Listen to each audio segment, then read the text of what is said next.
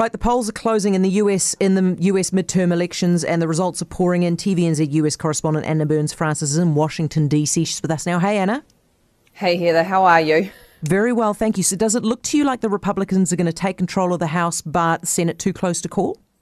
Yeah, that's exactly how it looks. In fact, the, the numbers we're looking at at the moment is that the Republicans have picked up five seats in the House.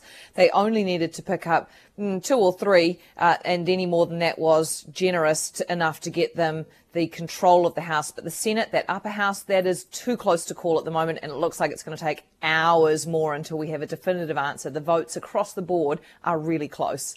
Okay. Vibe in Washington?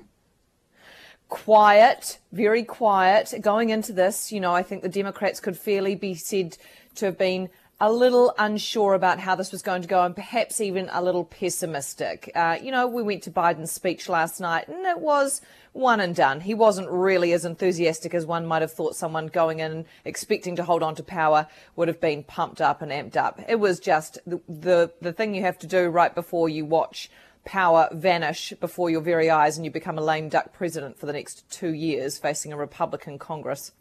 Anna, did the Democrats get this wrong? They went really hard on abortion rights. They spent 10 times the amount of advertising money on abortion rights as they did on the cost of living. Have they just called this wrong? Yeah, they have. They the problem was that the abortion issue came way too early in the year for it to really have much momentum at this point in the year.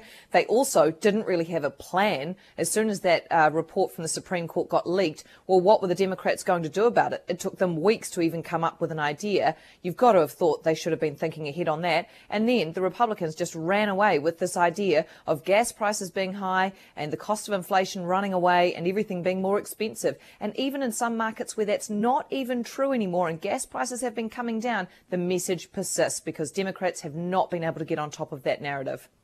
Thank you so much, Anna. Really appreciate it. Anna Burns Francis, TVNZ correspondent. As I said earlier, the Dr. Oz race in Pennsylvania is a key one for the Senate. Dr. Oz has just caught up a hell of a lot on John Fetterman, the Democrat, so it's now 49.5% to John Fetterman, 48.2% to, to Dr. Oz, um, and that's about 71% of the votes counted. The New York Times is still calling it for John Fetterman, but at this rate, the way he's catching it up, you'd have to start wondering if they're going to change that prediction.